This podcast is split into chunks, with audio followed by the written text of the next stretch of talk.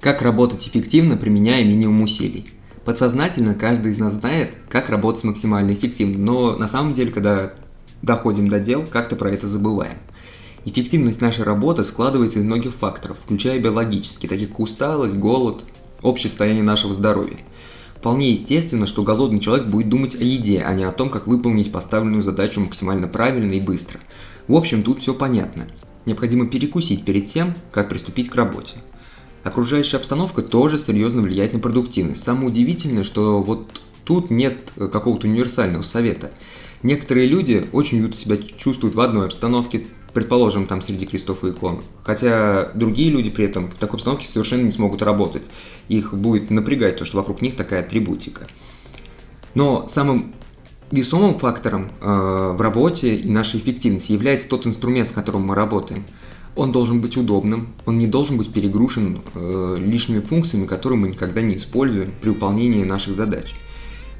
Я ежедневно выполняю ряд, ряд самых неоднородных задач. Я преподаю, подрабатываю в офисе, пишу стихи для души и занимаюсь блогерством.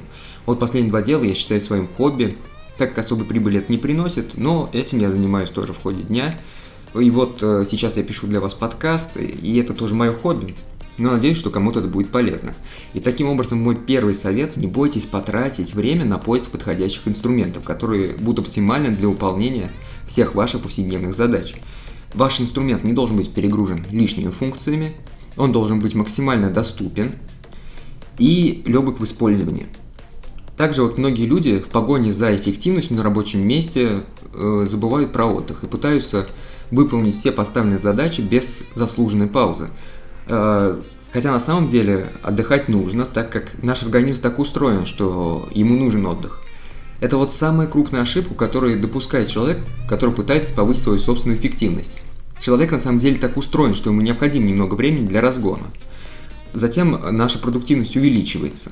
Но достигая пика, она резко падает к нулю, если мы не отдыхаем.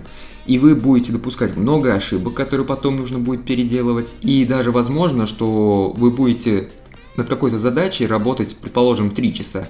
Хотя, если бы вы отдохнули и ваш разум был свеж, то вы бы эту же задачу выполнили там за 30 минут или за час.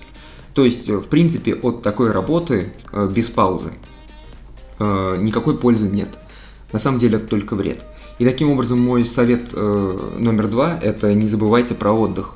Пользуйтесь правилом 25 к 5. То есть, э, если вы 25 минут поработали, то дайте себе 5 минут на небольшой отдых. Только в том случае, если, конечно, работали вы плотно. Ну, или другими словами, 80-20, где каждые 25 минут упорной работы вы отдыхаете, либо вы проработали немного больше времени, и в соответствии к этому правилу 80-20 вы устраиваете себе небольшой отдых. И очень важно, что во время вот этих вот небольших э, отдыхов нельзя проверять новости, сообщения, читать что-то, э, там проверять электронную почту и социальные сети.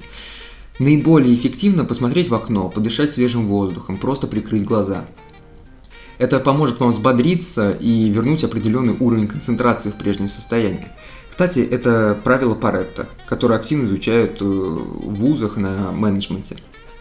У вас э, бывало такое, что вас постоянно отвлекали от важных дел, и от этого рушился весь план. Думаю, такое бывало. Навязчивые люди пристают своими проблемами и не хотят уходить до тех пор, пока вы не решите их. Выход прост. Постарайтесь ограничить доступ к себе. Закройтесь с важными делами на, на один день, час, на то время, которое вам понадобится, чтобы решить эту важную задачу. Необходимо, чтобы никто вас не отвлекал. Это увеличит вашу продуктивность в разы. Таким образом, мой третий совет – отсеивайте все второстепенное, максимально концентрируйтесь на одной конкретной задаче. Не позволяйте никому отвлекать вас от приоритетных задач. Не выполняйте чужую работу и не помогайте, если это может повлиять на конечный результат именно вашей работы. Если вы будете соблюдать эти три простых правила, то вы будете работать намного эффективнее, ваше время не будет уходить в бесконечную бездну, в мусорку, и вы станете работать э, эффективнее, продуктивнее, а это означает, что вы приятно обрадуете свое начальство, либо перед вашим бизнесом откроются новые горизонты. На этом все. Большое спасибо всем, кто слушал. Подписывайтесь и делайте репосты.